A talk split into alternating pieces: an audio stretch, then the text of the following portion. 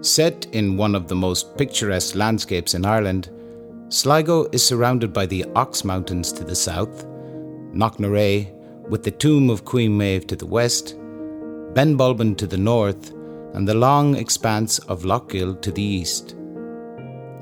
The town grew around an important crossing point on the Garavogue River on an ancient routeway between Connacht and Ulster. However, this strategic location became a double edged sword for the people of Sligo. The routeway brought wealth, merchants, visitors, pilgrims, and new ideas, but it also brought many marching armies who came to destroy. The name Sligo comes from the Irish Sligeach, meaning shelly place, as shellfish were once plentiful along the coast that lies west of the town. Indeed, the abundance of shellfish was a vital food source for people from the earliest times. From as early as the Mesolithic period, people collected shellfish along the Sligo coastline, leaving behind the many piles of discarded shells known as middens that still surround Sligo Bay. The Garavogue River played a key role in the development of the town and has always been an important fishery, particularly for salmon, trout, and eels. From January to September, it is possible to see people fishing for salmon along the Garavogue. Some believe that the bounty of salmon is thanks to a blessing bestowed by St. Patrick. In 1290, a royal charter was conferred on Sligo, granting it borough status and giving it the right to hold markets and charge tolls. This regular lucrative income ensured that the town was economically viable for the Anglo Normans who settled here. Thanks to its strategic location, Sligo had developed sufficiently by the early 1400s to contain a castle, Dominican Abbey, a hospice, providing accommodation for pilgrims and visitors, and the parish church of John the Baptist, which later became St. John's Cathedral. Unfortunately, medieval life was difficult and uncertain, as a series of wars, dynastic struggles, and raids saw Sligo burned and plundered numerous times. However, the settlement of Sligo remained resolute, and each time it was destroyed, it was quickly rebuilt. The port of Sligo also contributed to the development of the town. It became well known as a trading port and exported herring and salmon from its thriving fisheries. A well known rhyme in Bristol at the time recalled Herring of Sligo and salmon of Bann has made in Bristol many a rich man. As well as salted fish, chief exports from Sligo included hides and wool. The port also imported goods to be sold in the local markets. By the 15th century, English merchants are recorded as trading with Sligo when ships from Bristol landed an assorted cargo consisting of 20 urns of wine, salt, and packs of cloth. During the turbulent 16th century, Sligo was firmly in the grip of the Gaelic chieftains, but continued to thrive thanks to its trading port. Fairs and markets were well established, and it is likely that the market centred around the market cross at the bottom of Market Street. Later in the 16th century, the English began to reassert their influence over Sligo. By the end of the century, County Sligo had been separated from the ancient Gaelic kingdom of Breffni, now County Leitrim. In the first half of the 17th century, Sligo entered a period of peace and prosperity. The town was one of the new municipal and parliamentary boroughs awarded corporation status by King James I in 1612. Though the early years of the 17th century were relatively peaceful, the authorities strengthened the defences of the town. They added town walls, the Green Fort, and the Stone Fort, built in the latest defensive design. In those days of prosperity, many English and Scottish settlers came to live work, and trade in the growing town. Sligo was fast developing as the principal settlement of North Connacht and even began to rival Galway as a trading hub. However, all this changed when Sligo was ripped apart during the rebellion of 1641 and took many years to recover. war struck Sligo again in the 1690s and led to a strong military presence in the town for decades after. At the beginning of the 18th century, Sligo returned to prosperity and became well known as the centre of commerce, law, and justice. The population increased rapidly, and the population of the county grew from around 35,000 in 1732 to over 70,000 in 1801, the growth being affected by a brief period of famine in 1750. During the 19th century, the town began to evolve, and the windy medieval street pattern was supplemented with new streets and streetscapes. Throughout its history, the port and river have always been a constant vital artery flowing through Sligo. Both have greatly influenced the town and its people. Sligo also has an incredible cultural legacy which includes music, art, and literature. It was home and a place of childhood holidays to the famous Yeats brothers, the painter Jack Butler Yeats and the poet William Butler Yeats. As well as these cultural icons, Sligo has also influenced many musicians and has a thriving traditional music scene renowned for its unique style. Comedian and author Spike Milligan, whose father came from Sligo, was extremely fond of his adopted town and wrote humorously and affectionately about it in many of his works. We will begin our journey through Sligo's story on Quay Street at the handsome Town Hall. Quay Street is one of the oldest quarters in Sligo. It was the likely position of the original medieval castle, though no visible traces of this fortress remain today. According to the annals, the castle was built in 1245 by Maurice Fitzgerald. The castle and Sligo itself were captured and recaptured numerous times throughout the medieval period in a deadly tug of war between the Anglo Norman forces and the Gaelic chieftains. In Luttrell's map of 1689, Quay Street appears as a short street with a stone fort depicted on the eastern side. The stone fort was a small quadrilateral or star shaped fortress built in around 1646 by the Crown forces to fortify Sligo in the aftermath of the rebellion of 1641. The fort was built on the river near the harbour to offer protection to shipping and the port. The stone fort and the green fort, another large 17th century fortification located in the northeast of the town, would prove their worth during the Williamite Wars of the 1690s, a brutal conflict between the supporters of James II, known as Jacobites, and William of Orange's forces, known as Williamites. In 1689, the Sligo forts were reinforced and refurbished by General Patrick Sarsfield, a Jacobite commander. He refortified the town to such an extent that Sligo was the last of the western garrisons to surrender after the Jacobite defeat in 1690. The grand town hall you can see today occupies the site of the old stone fort.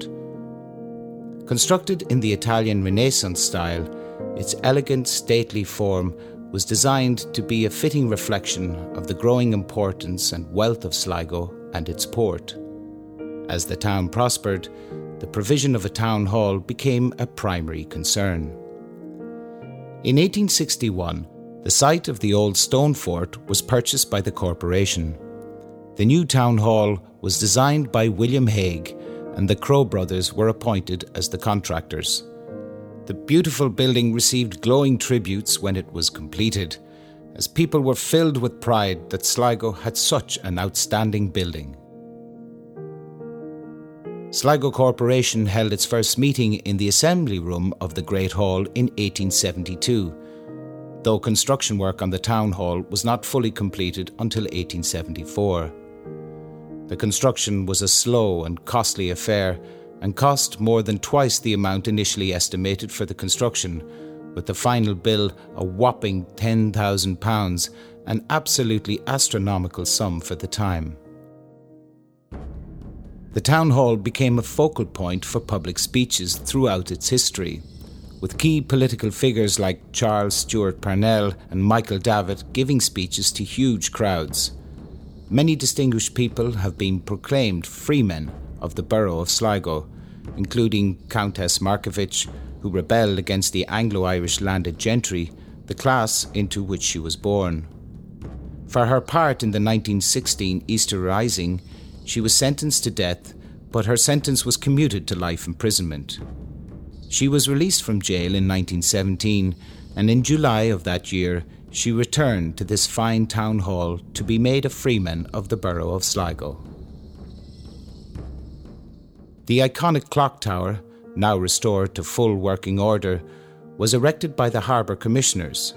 It gave the harbour master a bird's eye view over the ships entering and exiting the port.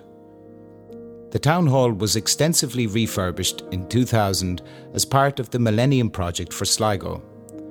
Today, it is one of Sligo's most instantly recognisable buildings and one of the finest town halls in Ireland. When you are ready, please proceed towards Wine Street, turning left onto Lower Knox Street. The Yeats Memorial Building is beside Hyde Bridge on your right.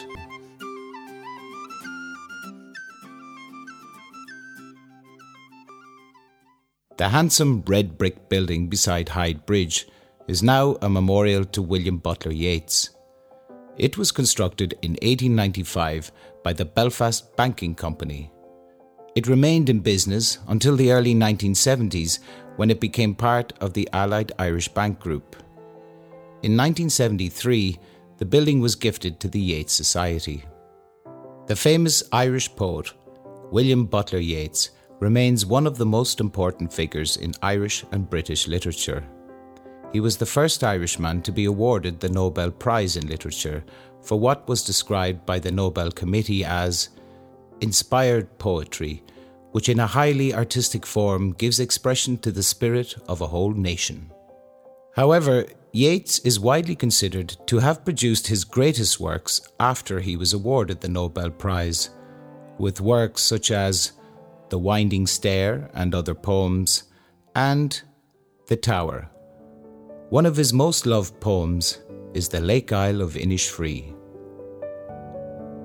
I will arise and go now, and go to Innisfree, and a small cabin build there of clay and wattles made. Nine bean rows will I have there, a hive for the honey bee, and live alone in the bee loud glade. And I shall have some peace there, for peace comes dropping slow, dropping from the vales of the morning to where the cricket sings. There midnight's all a glimmer, and noon a purple glow, and evening full of the linnet's wings. I will arise and go now, for always night and day I hear lake water lapping with low sounds by the shore. While I stand on the roadway, or on the pavement's grey, I hear it in the deep heart's core. Yeats is inextricably linked with Sligo. Though born in Sandymount in County Dublin, his mother, Susan Mary Pollexfen, was part of the well known Pollexfen family, who were merchants in Sligo. Soon after Yeats was born, the family moved back to Sligo and young William came to think of the county as his childhood and spiritual home. Its landscape became both literally and symbolically his country of the heart. Yeats became interested in the cause of Irish nationalism through his deep held belief that freedom should not be born of violence. In his compelling poem, Easter 1916, he wrote of his feelings and shock at the callous execution of the leaders of the Easter Rising in Dublin, composing the famous refrain All changed, changed utterly. A terrible beauty is born. He had an incredibly prolific career as a writer of the highest possible distinction and served two terms as a senator in the Irish Seanad. He died in Menton, France, on the 18th of January 1939. He was buried after a discreet and private funeral in France, as his final request had been If I die, bury me up there at Roquebrune, and then in years' time, when the newspapers have forgotten me, dig me up and plant me in Sligo.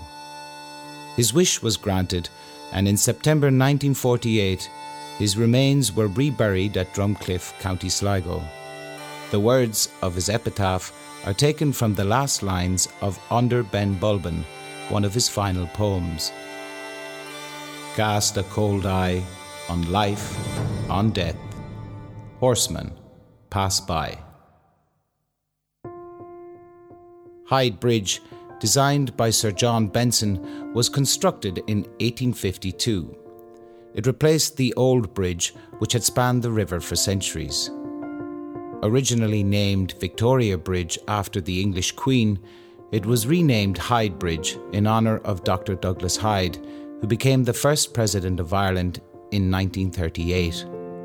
The old bridge was probably built by the Normans under Maurice Fitzgerald, though the river was almost certainly spanned by an older wooden bridge built by the native chieftains of the region to secure the vital routeway and ford of Sligo.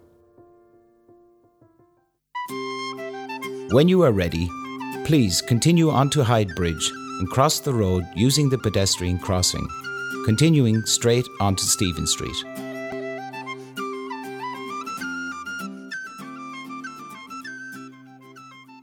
Stephen Street is one of Sligo's finest thoroughfares and is lined with some beautiful buildings like the fine commercial banks, legal offices, and the library. Stephen Street was named after a wealthy 17th century Sligo magnate, Edmund Stevens. By the beginning of the 19th century, Stephen Street was home to many banking establishments. On the opposite side of the street is the handsome Ulster Bank, designed in the classical style and constructed of striking red sandstone. During the War of Independence and the Civil War which followed, the Ulster Bank was occupied by Free State troops and was badly damaged when a bomb exploded during an attack by irregular troops. Despite this, the offices of the bank and its day to day running continued uninterrupted. If you look closely at the facade of the bank near the Yeats statue, you may discover bullet holes from the days of violent struggle at the dawn of Irish independence. Outside the Ulster Bank is a fine bronze statue of William Butler Yeats, created by Rowan Gillespie. The statue was unveiled in 1989 by Michael, the son of W.B. Yeats, on the 50th anniversary of the writer's death. The Sligo County Library and Museum, also on the opposite side of the street, is housed within the former Congregational Church and Manse. The church was opened for worship in 1851. However, falling congregations meant that it closed in the 1940s. In 1952, Sligo County Council bought the church and transformed it into a library. The foundation stone for the adjoining manse was laid in August 1862 and it was completed shortly after. Today it houses the Sligo County Museum where you can see artefacts like the Nobel Prize for Literature awarded to W.B. Yeats and other fascinating items from Sligo's past. On your right, you can also see the grand Bank of Ireland building which was constructed in 1891 in the classical style. At the end of Stephen Street, on the left, we encounter another of the stately bank buildings. This is the Provincial Bank, built in 1880 and is now home to the AIB Bank. It was the first bank to open in Sligo and was designed by the noted architect Thomas Manly Deane. Constructed in the Renaissance style, the handsome facade uses beautifully carved Mount Charles sandstone from Donegal. The side elevations of the bank are faced in Ballisodare limestone. When you are ready, turn right onto Bridge Street. Walk down Bridge Street to the new bridge that spans the Garavogue River.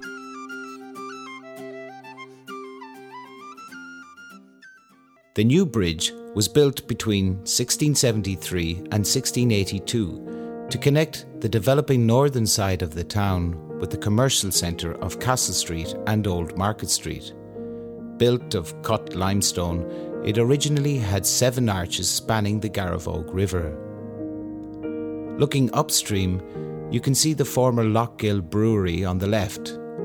In the 19th century, Sligo was well known for its breweries and distilleries, with no fewer than five operating in the town. The Loughgill Brewery was the largest of these. The brewery was housed in a complex of handsome limestone buildings along the banks of the Garavogue River. After changing hands a number of times, the brewery closed in the early 20th century after it finally succumbed to pressure from the Guinness Brewery in Dublin. Looking further upstream, you can just see the spire of Calry Church of Ireland. This church was constructed in 1823 as St. John's had grown too small for the growing Protestant population in the town. More evidence of Sligo's industry can be found on the riverside of the Embassy Hotel. The stone and red brick arches at ground level were originally part of the linen hall that was constructed here in 1799. Linen production was big business, and it was described at the end of the 18th century as the chief manufacture of the county. The industry reached its height in Sligo in around 1820, but as the Industrial Revolution took hold, Machines and cheaper production elsewhere meant that weaving had largely disappeared by the middle of the 19th century. When you are ready, use the pedestrian crossing to cross to the opposite side of the bridge. Continue straight onto Thomas Street before turning left onto Abbey Street towards Sligo Abbey.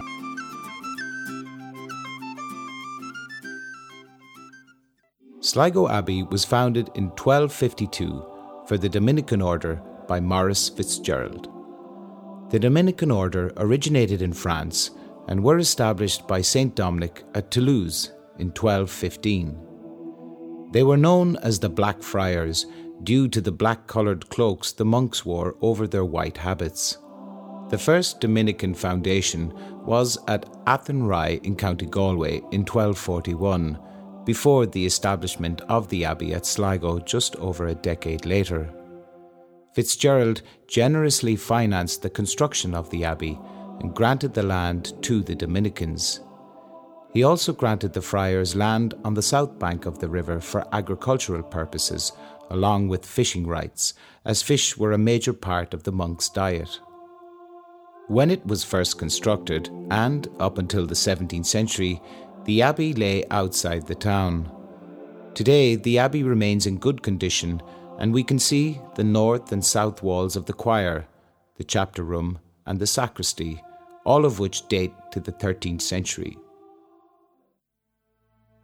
This period of Irish history was extremely turbulent as the resurgent Gaelic tribes sought to drive out the Anglo Norman colonies. Sligo was burned to the ground by the warlike O'Donnells in 1257, and the Fitzgeralds left Sligo forever by the beginning of the 14th century. Throughout all of this upheaval and violence, the abbey remained untouched, and when the powerful Richard de Burgo, Earl of Ulster, took control of Sligo in the 14th century, he restored the castle and work continued without hindrance in the abbey. Sligo Abbey gained in prestige and it became the burial place of the elite of the region, like the O'Rourke's, lords of Breffni. However, in 1414, disaster finally struck when a candle accidentally started a fire that became an inferno. The blaze destroyed the friars' living quarters and badly damaged the church. Immediate efforts were made to restore the abbey and the Pope granted an indulgence to all who would help to restore it. The powerful local magnates, the O'Connors and O'Rourke's, provided most of the financial aid for the restoration. The magnificent east window and the distinctive central tower date to this period of reconstruction and renewal. Later, the abbey was enlarged and enhanced by the extension of the nave and the beautiful cloister courtyard. A new threat to Sligo Abbey arose in the middle of the 16th century when King Henry VIII began the dissolution of the monasteries.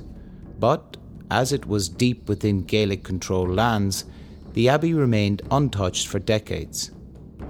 However, in the late 1580s, an English garrison was established in Sligo. In 1595, Sir George Bingham, President of Connacht, launched a number of attacks on Sligo Castle, which at that time was occupied by the O'Donnells. Bingham used Sligo Abbey as a barracks for his troops and had his men pull down and use the beautifully ornate wooden rood screen to construct a battering ram to attack the castle. Remarkably, despite the chaos of these tumultuous days, a small group of the friars still remained at the abbey. By 1608, only one Dominican friar, Father O'Duane, remained in Sligo. He died later that year. However, hope returned to the abbey shortly after when Father O'Creen, a Sligo Dominican who had been in Spain, returned to form a new community. He was aided by the new elites of society and nobles like Eleanor Butler, Countess of Desmond, who erected the O'Connor Memorial in the south wall of the church.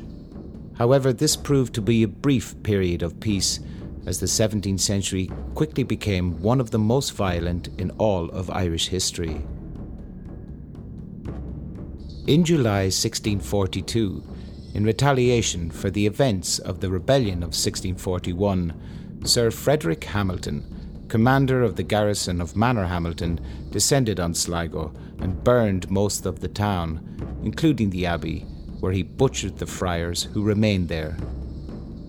W.B. Yeats dramatized this shocking event in The Curse of the Fires and the Shadows.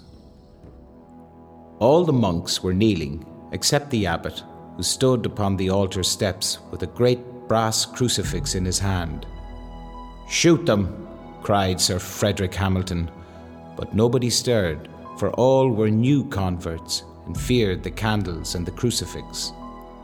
For a little while, all were silent, and then five troopers, who were the bodyguards of Sir Frederick Hamilton, lifted their muskets and shot down five of the friars. The noise and the smoke drove away the mystery of the pale altar lights, and the other troopers took courage and began to strike. In a moment, the friars lay about the altar steps, their white habits stained with blood.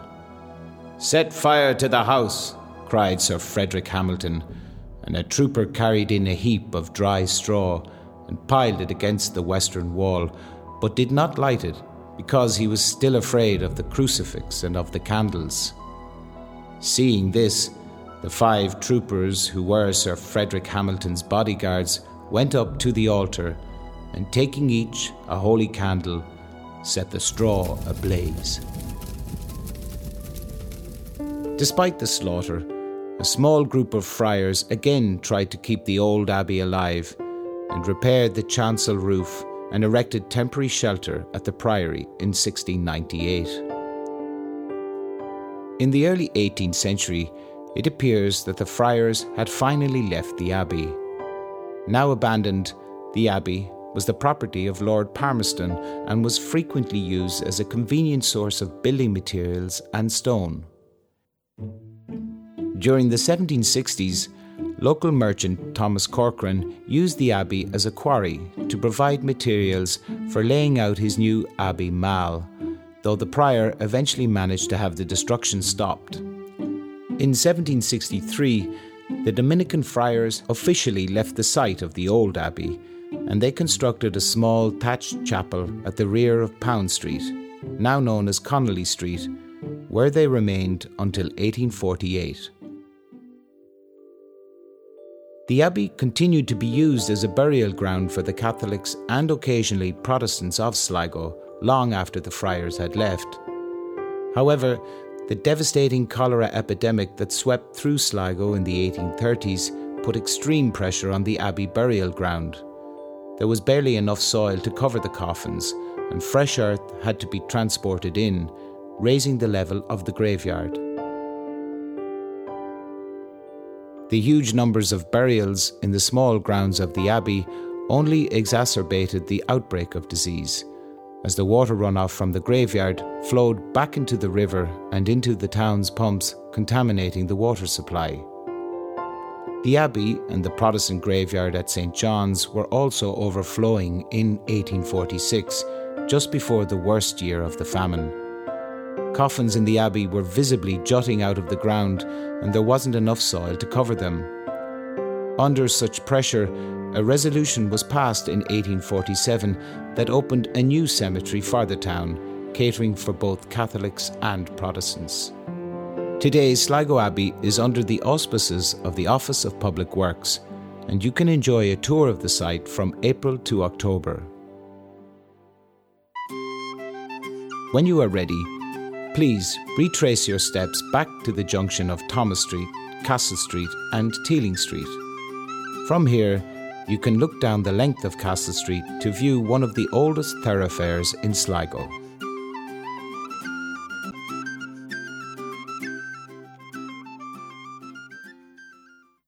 Castle Street is one of Sligo's oldest thoroughfares.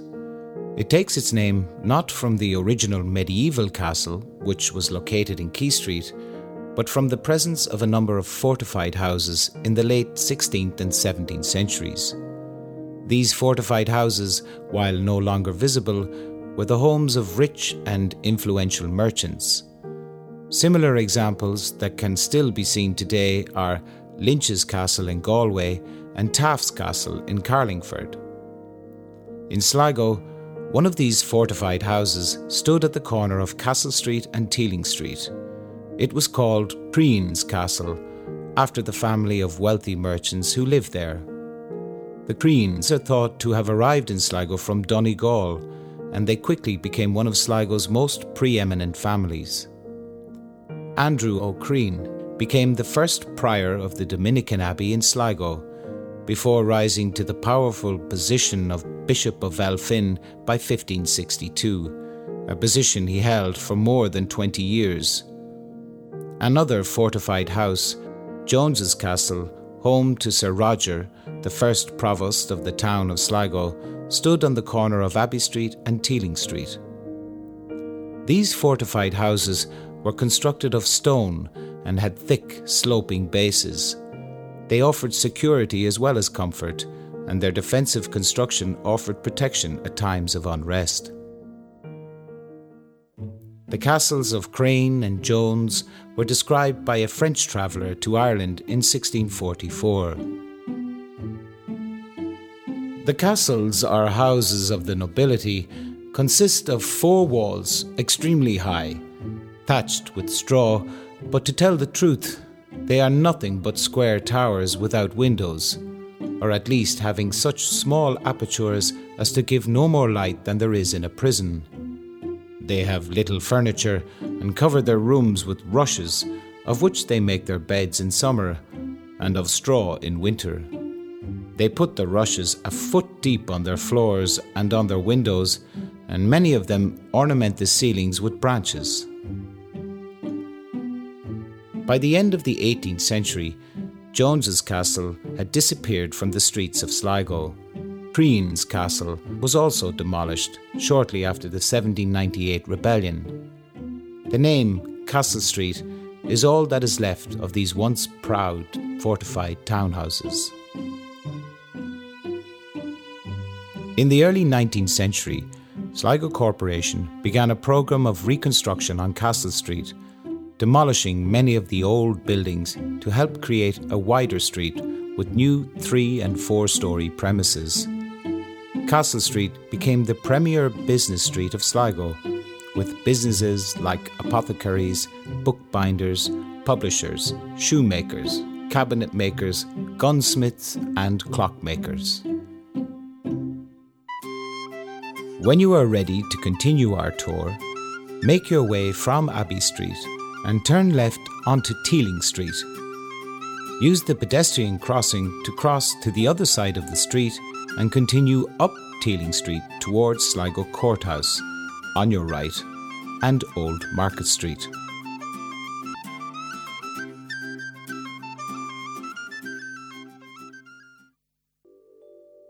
Prior to the construction of this fine courthouse, a series of session houses, or courthouses, were recorded in Sligo town on Castle Street, Old Market Street, and High Street. These were all superseded by the construction of this monumental building on the site of its predecessor in 1879.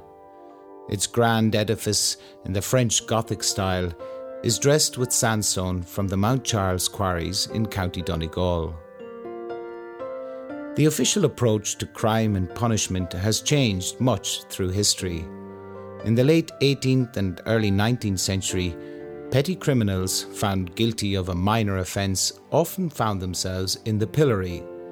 They would have their head and hands passed through wooden boards, securing them in position. Often, a placard detailing their crime was placed around their neck. Being trapped in this position for hours would have been extremely uncomfortable as it was, but crowds would often gather to abuse and mock the offender. These crowds usually wanted to make the criminal's experience as unpleasant as possible.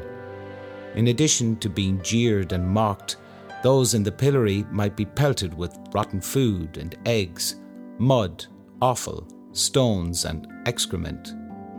This punishment has obviously resonated through the centuries as we still use the expression pilloried to describe someone who has been humiliated. A less severe version was called the stocks. The criminal was restrained by passing their legs through wooden boards, trapping them in a seated position. As late as 1840, Sligo's stocks were still to be seen in the hall of the old courthouse.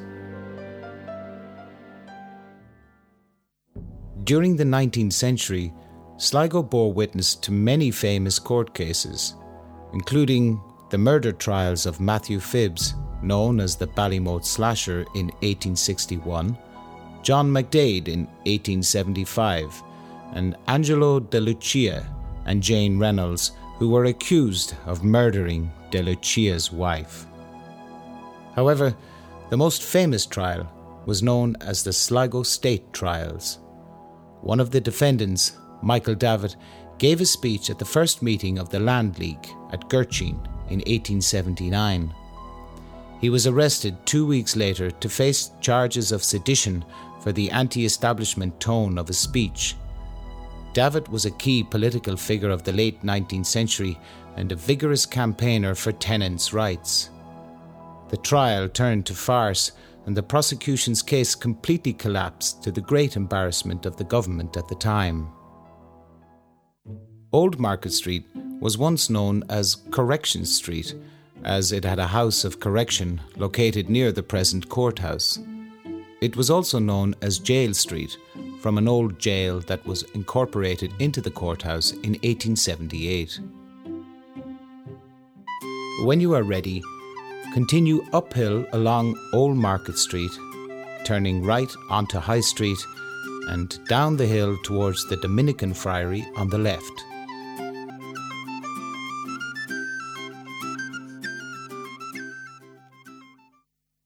High Street was named due to its elevation over the rest of the town. The block formed by High Street, Market Street, and Old Market Street forms the true historic core of Sligo, and the street pattern has changed little since the 16th century.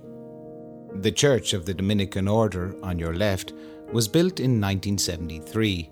It replaced the beautiful Renaissance Gothic style Dominican Friary of the Holy Cross known as the New Abbey. It was designed by Sir John Benson and built in 1848. It was one of Sligo's best known buildings until its unfortunate demolition in 1971. Fortunately, the lovely apse of the old church has been preserved at the rear of the modern building and is well worth seeing. In the 19th century, High Street was lined with merchants' shops and numerous inns and hotels. When you are ready, continue down the hill from High Street onto Market Street and the former site of the Market Cross.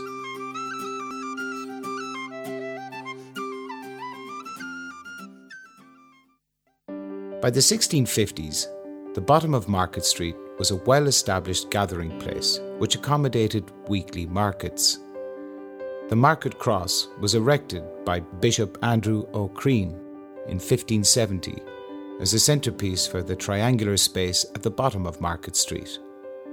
The markets would have been noisy and vibrant affairs where you could buy food, tools, utensils, clothes, and the luxury imported goods that had entered the port of Sligo. The statue of Lady Erin was erected in the memory of the young men who lost their lives in the rebellion of 1798. It stands on the site previously occupied by the Market Cross, which was removed in antiquity. The Lady Erin statue was designed by Herbert G. Barnes from Dublin, and it stands over 16 feet tall. She is carved of Sicilian marble and is depicted wearing a Phrygian cap, a symbol of liberty. In her left hand, she holds a loosely draped flag depicting a harp and cross and the date 1798, while her right hand is raised to symbolize defiant rebellion. Broken chains lie at her feet as a potent symbol of the destruction of the chains of bondage. The statue stands on a limestone pillar with three decorated panels. The first panel states, In loving memory of the heroism and devotion of the patriots of 1798 who fought and died for civil and religious liberty in Ireland, erected by the Nationalists of Sligo, 1898. The second reads The foundation stone of this memorial was laid on the 8th of October 1898 by Alderman P. A. McHugh, MP, Mayor of Sligo, 1898. And the third, the unveiling ceremony was performed on the 3rd of September 1899 by E. J. Tighe, Mayor of Sligo. When you reach the bottom of Market Street, turn left onto Grattan Street. Continue on towards John Street, passing O'Connell Street, heading towards the ancient church of St. John.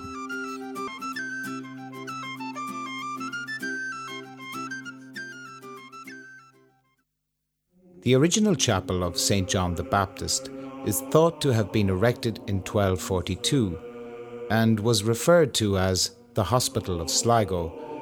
Rather than a place to treat the sick and injured, a medieval hospital or hospice was a guest house, a place that provided food and shelter for pilgrims.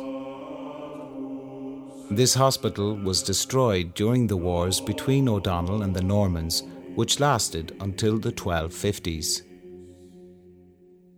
It is likely that St. John's was constructed in the early 14th century in around 1311, when the castle of Sligo was reconstructed by Richard de Burgo, the powerful Earl of Ulster. Under de Burgo, Sligo became an important military town, and a parochial church suited the needs of the garrison much better than a conventual monastery.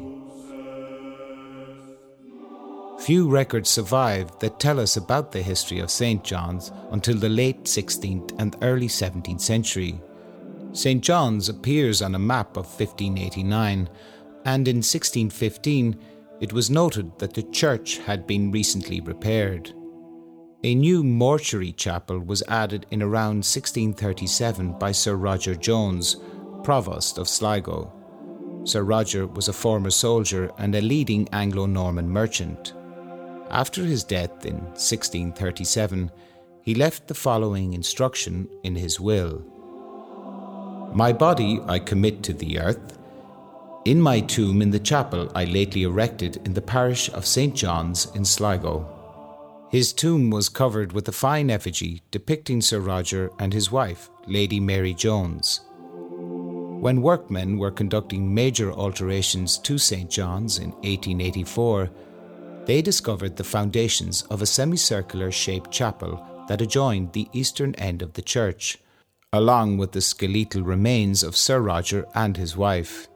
The memorial effigy had been moved to outside the southern wall of the main body of the church when the chancel was built in 1812. It was later moved again into its present position in the interior of the church, and the remains of Sir Roger and his wife were reinterred in the churchyard. In the early 18th century, there were many changes to St. John's. The Protestant population of Sligo had outgrown the small church, so plans were made to have it enlarged. The architect chosen was the famous German architect Richard Cassels, who had come to Sligo in 1730 when he was commissioned by the Wynne family to build Hazelwood House. Cassels is also responsible for the design of other iconic Irish buildings, such as Leinster House in Dublin Powerscourt House, and Russborough House in Wicklow. When Cassels came to redesign St. John's, he found it to be a long, plain nave with a sanctuary and altar at the eastern end, with a tall, square tower that probably dates back to the 14th century. It is not certain whether Cassels had the entire body of the original church demolished, leaving the medieval tower still standing, or whether he simply extended and altered the main walls. It is likely that the former explanation is probably what happened that Cassels demolished the old church, leaving the tower standing, and replaced the body of the church with the new octagonal chancel. The church was dramatically altered again in 1812 when it was redesigned to be more in keeping with the fashionable neo Gothic style architecture of the time. In 1961, as the Protestant Church of Ireland population in Connacht had begun to decline, the Cathedral of St Mary in Elphin Town was closed and the diocesan see was moved to Sligo. St John's was raised to the status of cathedral and was renamed the Cathedral of St Mary the Virgin and St John the Baptist. Today, St John's is one of Sligo's finest architectural gems and is the oldest building in Sligo that still serves its original purpose. When you are ready, continue along John Street towards the Cathedral of the Immaculate Conception. A side gate on your left leads you up steps towards the back of the cathedral. Continue in a clockwise circuit around the cathedral to reach the main entrance.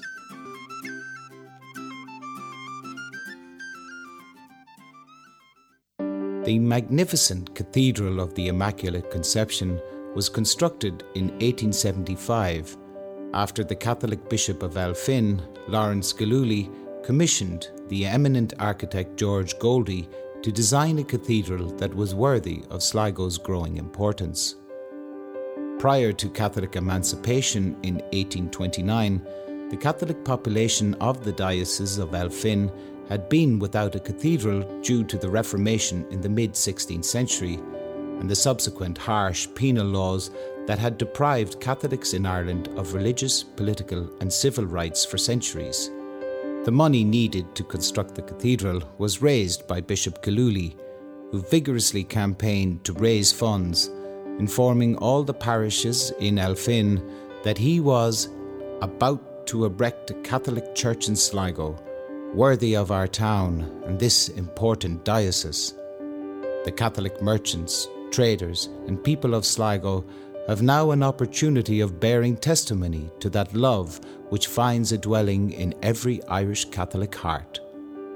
When the donations had been gathered, the contract to build the cathedral was awarded to the architect George Goldie, who designed the cathedral in the neo Renaissance Romanesque style. It took around seven years to construct the main body of the cathedral. The fine tower, one of the most instantly recognisable landmarks of Sligo, was finished three years after the main body of the cathedral was constructed. It stands over 70 metres, or 200 feet high, and is flanked by two smaller turrets that house spiral staircases that allow access to the galleries and choir loft. The interior of the cathedral is an incredibly beautiful and atmospheric place. Perhaps most breathtaking are the wonderful stained glass windows. 69 windows illuminate the interior in incredible colours. They were produced in the mid 19th century by the renowned Lobin de Tours in France, the leading creators of stained glass on the continent. The windows in the nave are slightly darker in colour and mainly depict biblical scenes, while those in the high nave walls are plainer. The five windows in the apse behind the altar beautifully depict the great saints in vivid colours of red and blue. Christ and St. Peter are depicted in the centre, with the others depicting Mary and Joseph, Saints Luke and Paul, St. Matthew, St. Asicus, and St. John the Baptist. The lower windows in the ambulatory surrounding the altar and baptistry represent St. Lawrence, St. Patrick, St. Augustine, St. Vincent de Paul, and St. Agnes. The windows are at their best in the summer evenings as the effect of the coloured light washing over the wood and brass furnishing is truly wonderful. As well as being aesthetically beautiful, the cathedral is also renowned for the sound of its wonderful bells. Indeed, there is an old saying, you know you are in Sligo when you hear the chimes. The peal of nine bells, the largest, weighing nearly one and a half tons, was erected in the tower in 1876. It was made by Murphy of Dublin and donated by Peter O'Connor of Sligo. As you leave the cathedral, you can see the handsome Gillooly Hall across the street Built in 1885 by local architect P.J. Kilgallen of Abbeyville, it was constructed to commemorate the late Lawrence Gillooly, Bishop of Elphin. When you are ready, leave the cathedral from the main entrance. Walk towards the street and turn right onto Temple Street. At the next junction, continue straight onto Adelaide Street.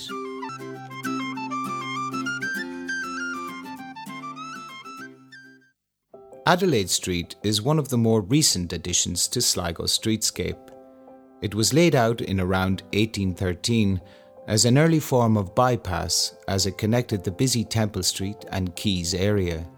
The street was named in the mid 19th century after Princess Adelaide, the wife of William IV, who was King of England from 1830 to 1837. Throughout its history, Adelaide Street has been a place of business and trade rather than a residential street. At the end of Adelaide Street, you can see the very distinctive Western Wholesale Company building, now used as a solicitor's office. It was designed by John Lynn, a local architect and builder, and constructed in 1858 for the Middleton and Pollexfen Shipping Company, who owned the largest fleet of merchant ships in Sligo. It is said that William Pollexfen used to watch his ships coming and going from Sligo port from the small turret on top of the building. The principal exports from Sligo in the mid 19th century were corn, butter, and provisions, while the main imports were iron, timber, salt, and exotic goods from far flung places in the British Empire, like the West Indies. By the 1860s, the shipping company had begun to invest in the latest steam powered ships and set up the lucrative Sligo Steam Navigation Company. This catered for the seemingly endless stream of passengers emigrating from Sligo. The early 1860s saw the highest emigration figures since the Great Famine. In 1864, it was recorded that as many as 400 per week were leaving Ireland to sail for America and Canada.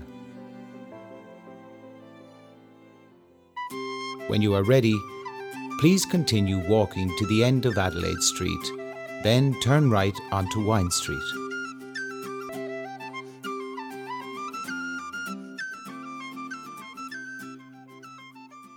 Wine Street takes its name from the wine vaults that stood at the corner of this street and O'Connell Street.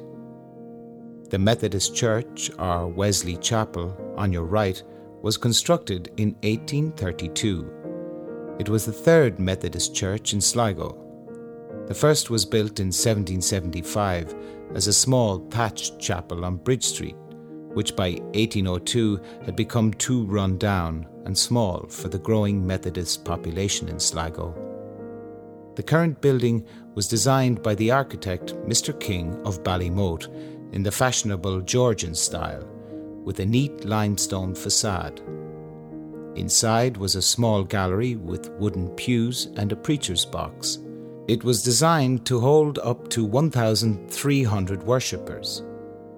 Sligo was one of the early strongholds of Methodism, and the founder of the Methodist Church, John Wesley, visited Sligo in 1757. He was to return regularly, 14 times in all, in the middle of the 18th century.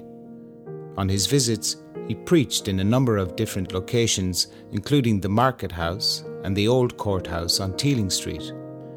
On one occasion, while travelling to preach in Sligo, his horse drawn coach became so badly stuck in the mud of the unpaved road that Wesley had to be carried over the morass on the shoulders of a stalwart peasant, while the crowd, by sheer brute strength, dragged the coach through the quagmire. When you are ready, at the end of Wine Street, turn right, back onto Quay Street towards the Town Hall and the end of the Heritage Trail.